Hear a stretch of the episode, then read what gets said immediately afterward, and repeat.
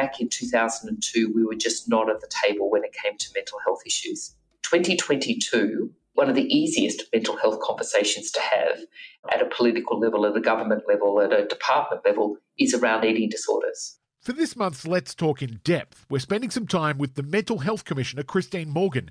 Before she took her current job, she spent a decade as the C E O of Butterfly. Christine played a leading role in getting eating disorders on the government's radar. In twenty twelve, she commissioned the first economic impact report, making the case that eating disorders were so prevalent and so serious that they were affecting Australia's economy. That got the politicians listening, and she was able to encourage more investment in research and prevention. But that's just the start of Christine's long list of contributions for people living with eating disorders. When I first started my career, far too many decades ago to say now, I was General Counsel and Company Secretary within large A S X-listed companies, so very much into mergers, acquisitions, corporate law. And then I had an opportunity to take quite a seismic shift and step into the space of not so much social work, but more into the space of social services and community work. And I transitioned across to a large non-government organisation, Wesley Mission, and in that space worked across community settings, uh, social services settings, justice settings, as well as mental health settings. And in that space was actively involved in running a couple of psychiatric hospitals, one of which specialised in eating disorders. So then an opportunity arose for me to move across into the eating disorder sector, uh, first as C E O of a tiny little organisation called the um, New South Wales Foundation for Eating Disorders, and then within the space of about a year, merging that with Butterfly Foundation, so taking a more national perspective. And I had ten wonderful years working in a space of acute need around a neuropsychiatric condition that was not even called a mental health condition ten, fifteen years ago. And that laid the groundwork for where I am today, which is working more broadly across mental health and suicide prevention. It sounds like it was a kind of a noble calling for you. What sort of sparked your interest in working in eating disorders and, and I guess more broadly mental health? So what started it with eating disorders, I guess, go back to the time when I was in Wesley Mission and had the opportunity to be running this psychiatric hospital where eating disorders were a specialisation, and just being struck by the lack of understanding as to just how serious these illnesses were, the fact they actually were illnesses, and they just did not have a seat at the table when it came to mental health conditions. So having had, as most Australians we now know, exposure to eating disorders and those with eating disorders over the course of my life, I thought, my goodness, this is really genuinely such a misunderstood illness. So I guess maybe it goes back to my legal background, but that sense of opportunity to take the advocacy for it forward, to find solutions for it, to present the issues, really sparked my interest, which very quickly became a passion. And look, I know you're aware that Butterfly's campaign at the moment is looking at the next twenty years after being around for two decades, but could we go back in time a little bit to twenty years ago? You know, what was the state of awareness and attitudes towards eating disorders two decades ago or so? Oh, yes. So let's go back to two thousand two and the incredible woman who set up our Butterfly Foundation, Claire Middleton, and her reality. Very, very well-connected, compassionate mother living in Melbourne. Access to the best medical treatment and mental health treatment available at that time. She had two daughters with eating disorders and was absolutely appalled, not only at the attitude towards what we now know is a very severe illness, but wasn't recognised at the time, just the lack of services. And as she used to so often tell me as we sat around the kitchen table, the lengths to which people had to go and the debts they had to incur to try and access any sort of treatment for their loved ones with an eating disorder just made her absolutely passionate to say, we have got to get things changed. So how was it twenty years ago? It was appalling. There was a recognition potentially that anorexia nervosa was something pretty serious, but you know what? It was more often dubbed as being an overzealous dieting by white girls who wanted to be skinny or who were trying to get attention or were pushing back against parents. So it was completely misunderstood as a mental illness. There was no acknowledgement or awareness of the binging components of eating disorders, which are so critical. There was no awareness of the life-threatening nature of eating disorders. You couldn't access treatment, let alone an integrated form of treatment that helped you for recovery, and the levels of stigma around it were massive. So it was seen as a badge of shame by far too many people and their families. So it was pretty horrific back then. Thank goodness we've moved on. Uh, well, the stigma thing is something that people still have a lot of trouble trying to shake, even today with our increased uh, awareness of it. But back twenty years ago, I think we have managed to get rid of some of the myths. But what were some of the the, the myths or misconceptions? And I think you've mentioned a couple, but some of the main things that people really got wrong about eating disorders way back then. I think one of the worst ones, absolutely worst ones, was that it was a lifestyle choice.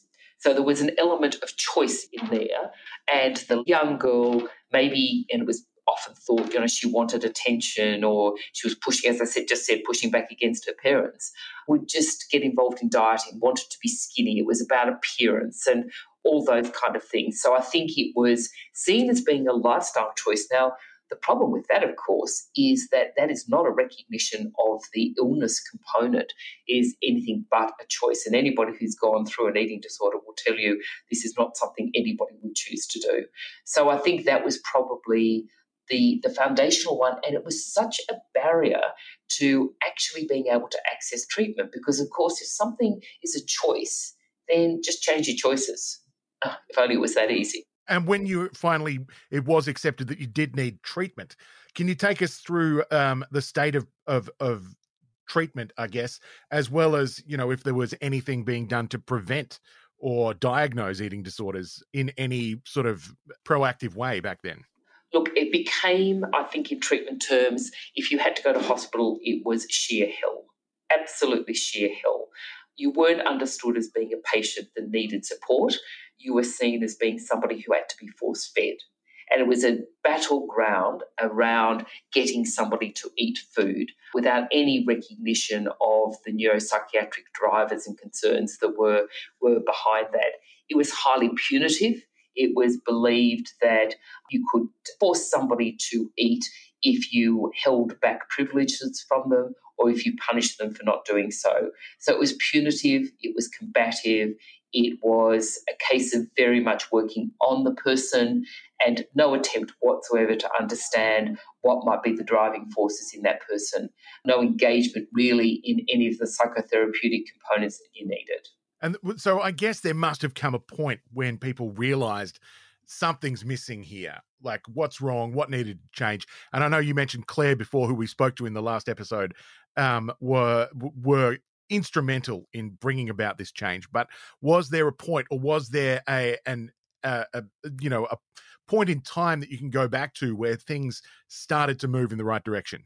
Oh gosh, where look, I think I think it has to be said, and it can never be said enough, that the voices of those who actually had a lived and living experience of the reality of an eating disorder, either for themselves or somebody they loved and cared for, has always been a driving force. I think what has happened over the last ten to twenty years is that we have worked within eating disorders in a deliberately collaborative way. And I say collaboratively, not consultative, because there's a key difference there. We've worked collaboratively, which has meant we've done a sit back to say, who are all of the voices that we need at the table to understand the issues and develop a common agenda to take the needs of all of this forward? When you look at it from that perspective, you start to bring into the picture our clinicians and our clinicians working across the fields of psychiatry, uh, dietetics, G P and the like, and, of course, our psychologists and therapists. You also bring in our researchers. So those who are looking at it, and a very key shift in the research has been away from whether or not treatment is effective to what are the causal factors. That took us into the areas of epigenetics, into neurosciences, really incredibly important places. Then you also need to bring into this space those who provide services. So that takes you into the health and the mental health sectors. Most importantly, also need to keep there people who can have lived and living experience and we also recognised the importance of bringing in people who can shift policy, who can understand government, who can start to uh, deliberately advocate for uh, using the levers of government, and some incredible philanthropists. I have to say here that for a horribly underfunded area of treatment and need, none of it could have been done without the philanthropic support of those who've been truly committed as well. So I think the shift began when we began to realise we needed to bring them together. And I take my hat off to Claire at this one. She was always the most collaborative person to work with. So Butterfly was able to convince the government back in, gosh, it would have been around um, two thousand eight, two thousand nine, that we needed to be funded to bring this kind of group of people together. And that was the very beginning of the National Eating Disorders Collaboration, which still exists today.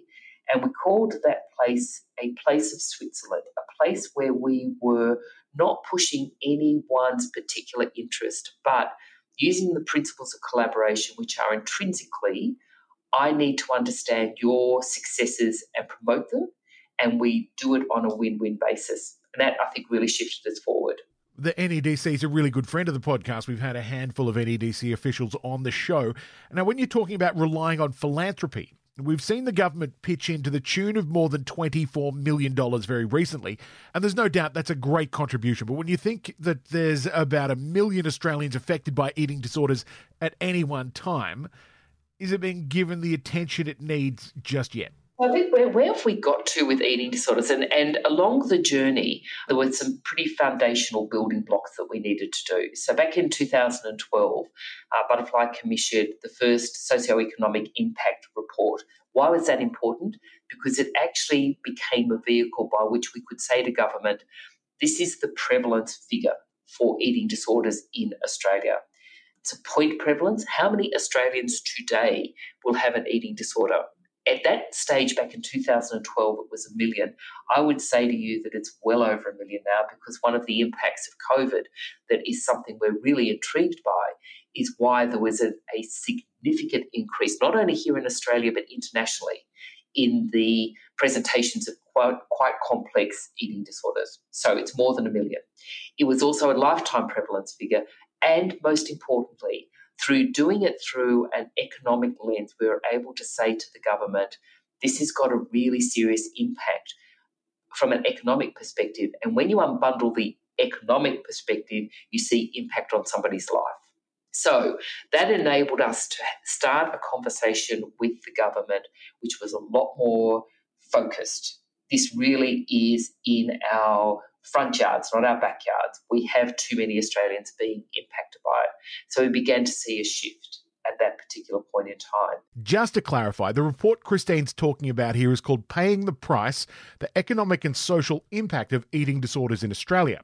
It was released back in twenty twelve, and if you're particularly interested in having a look, all one hundred thirty-six pages are on the Butterfly website, and there's a link in the show notes.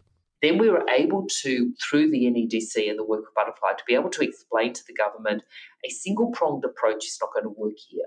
We need investment not only in improved treatment options, but we need to be looking at what are the, we need to invest in research, we need to invest in treatment options, we need to invest across the various stages so we've got an integrated approach, and we need to ensure that we are supporting families as well.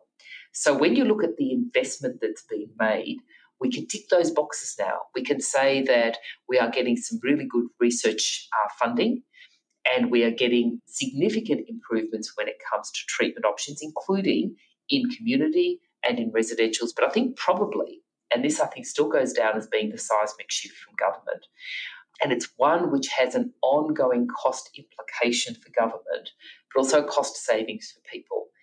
The M B S, Medicare, has not to date, other than for eating disorders recognised in twenty nineteen, had a specific protocol around treatment of a mental illness. But in two thousand nineteen, we were able to uh, secure from the government, and it's an ongoing commitment, a specific protocol or regime whereby somebody who is diagnosed with a complex eating disorder has access to a significantly enhanced number of um, therapeutic sessions, sessions with dietitians and sessions with G Ps. The situation now is that if you've been diagnosed with an eating disorder, you may be eligible for up to twenty Medicare subsidised sessions with a dietitian and forty sessions with a mental health clinician over a twelve-month period. That's a huge improvement to what was available before. So we actually have embedded into the system evidence-based modalities of treatment, which are now funded through our Medicare system, our universal funding system. So yes, we continue to get top-up investment to support our residentials. Yes, we get ongoing investment in community-based solutions, but it's those system changes which are the ones that really drive forward how we can ensure that any Australian with an eating disorder can access the care they need. Well, and I guess the understanding is something that's going to take time. It doesn't matter how, you know, how much, how many different programs and things we push out there, that getting, you know, the frontline workers to understand what they... So, for example, I went to get my care, care plan uh, about a month ago, and the first thing they said was jump on the scales. Um, and, you know, so, I mean, things like that we know uh, are not helpful. And I spoke to the G P afterwards. I know that from, you know, talking to so many people with lived experience, getting somebody to jump on the scales is the first thing they do is possibly the worst thing you could do. Um, how how do we go about sort of moving those kind of behaviours? So, it, and it's a very good, good question. It's a strong question because there are different levels of awareness. And the first thing I will say about awareness levels is that I fell into the trap that I suspect others do as well, which was you raise a level of awareness about something that will change somebody's attitude or opinion or behaviour. Wrong doesn't necessarily happen. It's much more complex than that. So I tend to look at awareness these days in different groupings. Firstly, and I'll come back to that one about how do we encourage our health and our mental health professionals to have a deeper understanding. But the first level of awareness is within government. And I said that back in two thousand two, we were just not at the table when it came to mental health issues. twenty twenty-two, the one of the easiest mental health conversations to have at a political level, at a government level, at a department level, is around eating disorders. So I think we can, as a sector, say that we have definitely shifted that dial and that eating disorders there have been recognised. Why? Because we did do that building block approach, and most importantly, we brought our researchers, our clinicians and our lived experience together to tell a very cohesive story, and one where it became impossible to ignore it. So that has worked. So what should our approach be to helping healthcare workers and uh, the community become more aware and therefore, I guess, more well-equipped to really help people? Again, I think it is a... It is a building block by building block by building block. I think we have probably moved to a point where health and mental health professionals recognise that eating disorders are neuropsychiatric disorders. They're, so I think we are there in that space. But understanding the nuances, understanding the presentations, understanding the causal factors, what is driving that person's way of thinking, and those things which will be useful or not useful is still a work in progress. And one of the particular things around an eating disorder, which I don't think we can change, is that the descriptor, the descriptor is, I think, so clunky. To call something an eating disorder is to focus in on what is, if you like, the behaviours that result from the illness as distinct from the illness itself. So when we call something an eating disorder, we're focusing in on behaviours that are disordered because the person is not well. That's not a really helpful way to talk about it. So it instills in those who don't have a nuanced, sophisticated understanding of eating disorders a view that it's about food, it's about weight, and it's about shape, when nothing could be further from the truth. That is the manifestation of the illness, not the illness per se. That's something that I haven't thought about it in, in terms of being described as an eating disorder. Is that in itself something that's helpful or not? What, do you think that the that there need to be changes to th- fundamental things like the D S M in that kind of a way? One, one of the challenges we have, I'll, I'll answer that question in a broader sense around mental health and then bring it down to disorders, is that when you look at a physical disease such as cancer, you have very definitive quantitative ways that you can diagnose when somebody has an illness, and we talk about it in terms of illness, and you can be very measured about treatment options. Usually it's around drugs, so you're working in that kind of space, or it's around uh, modalities such as chemotherapy, et cetera, and you can measure whether you're successful or not. When you come into the space of mental health, it's not something you can see or do an X-ray about.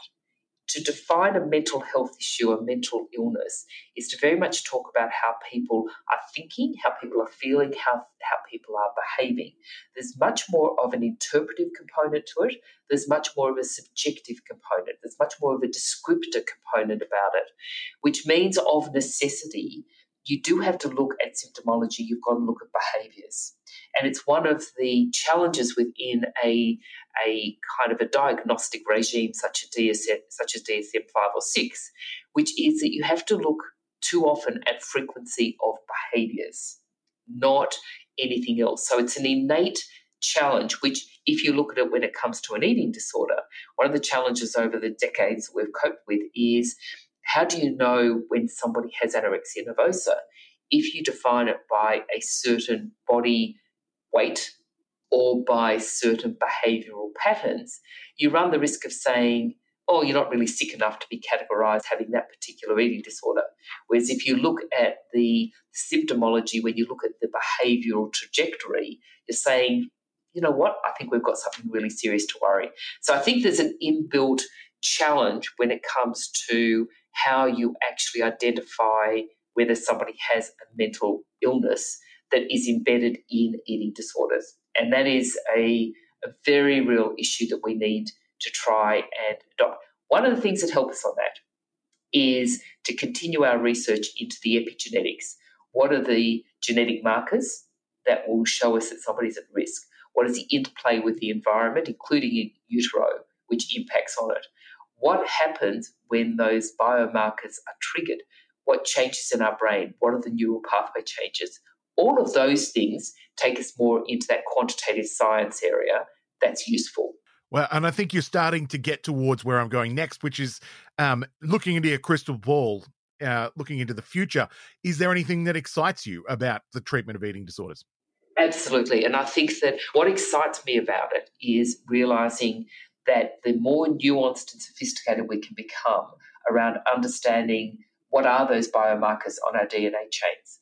What is the intersect with the environment?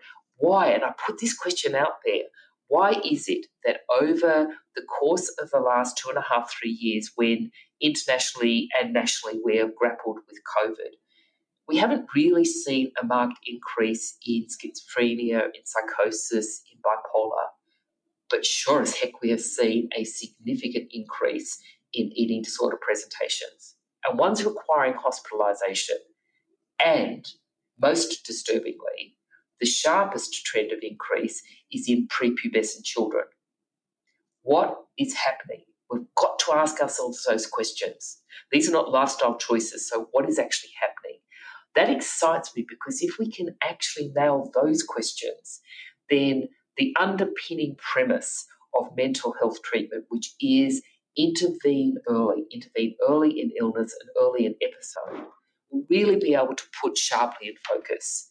And we know with an eating disorder that the, the ongoing nature of it, the deep entrenchment of it, the neural pathway changes that hardwire the brain lead to that horrific impact over so much of somebody's life. If we can get these things early, then we may not be able to prevent eating disorders, though that's always an aspiration, but we can sure as anything, make sure that the impact on somebody is minimised. And I guess we could then go down a a, a rabbit hole of looking into te- whether technology is something that'll be able to help us. But I think that's a question for another day. What are your hopes? Like, what in a perfect world, where are we going to be in twenty years with treating people with eating disorders? Where we're going to be in twenty years. And by the way, can I say, I think that whole space of online health is a really important one. I mean, it's here to stay. Telehealth is a reality that's emerged out of COVID nineteen for mental health. It is there. How we do it safely is important. We need to balance the potential of our online health services with how we do it responsibly and safely. It's a big issue. So always open for discussion on that one. Where would I like to be in twenty years? I'd like to think that it's business as usual for G Ps and others to be alert to the signs, the early signs of those who are at risk of developing eating disorders, because I don't think we're ever going to eliminate the risks until we can actually go in and hope we never do this, manipulate our D N A chains. We're not going to eliminate it from that perspective. But I think that we can we can certainly assume that all G Ps just have it on their checklist. What are those things we need to look at?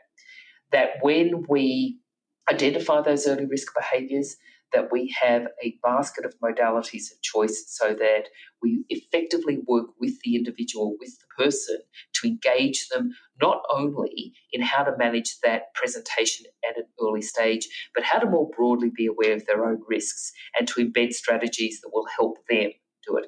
And then for those who do develop um, severe and longer-lasting eating disorders, that we have a fully integrated continuum of care for them, where we look right across the spectrum of residentials, community-based settings, family-based settings, where we keep hospitalisations to a minimum and where we have opportunities to work, as I say, most importantly, with the person so we can unlock their healthy behaviours, their own innate strengths, to help them overcome the immediacy of the presentation of the eating disorder, but to act as a protective factor for them through their lives as well.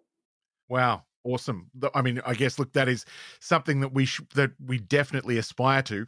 Now, I know you've got to run. Before we do, is there anything else you wanted to say? Is, is there anything I've missed, or is there anything else you think is relevant for our audience to know?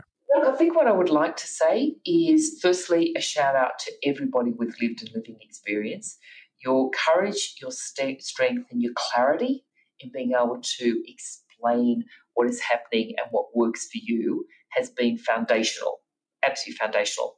I'd like to shout out to all of the clinicians across the health and the mental health and associated other professions who work in this space, including those in schools and elsewhere, because I think those whole issues around body image are big issues that we need to address as well.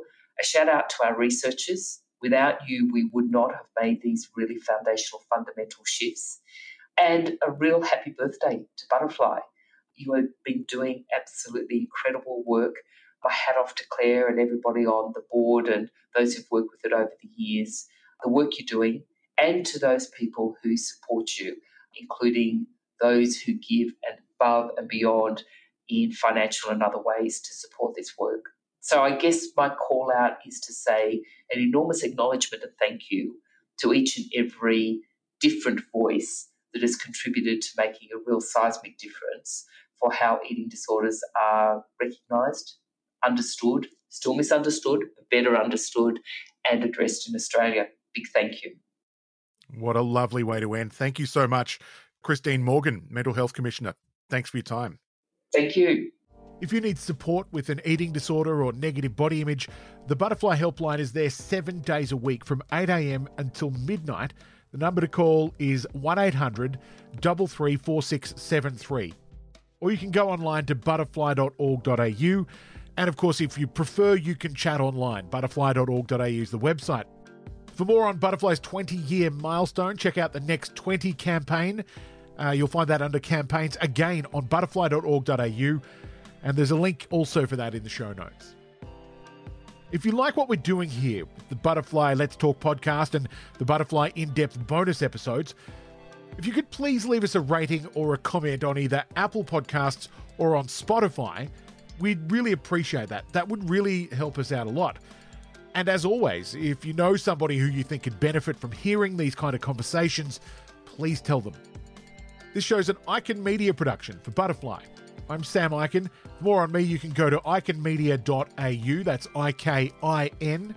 For more on Christine Morgan or the Mental Health Commission, go to mental health dot gov dot a u. And until next time, thank you so much for your company.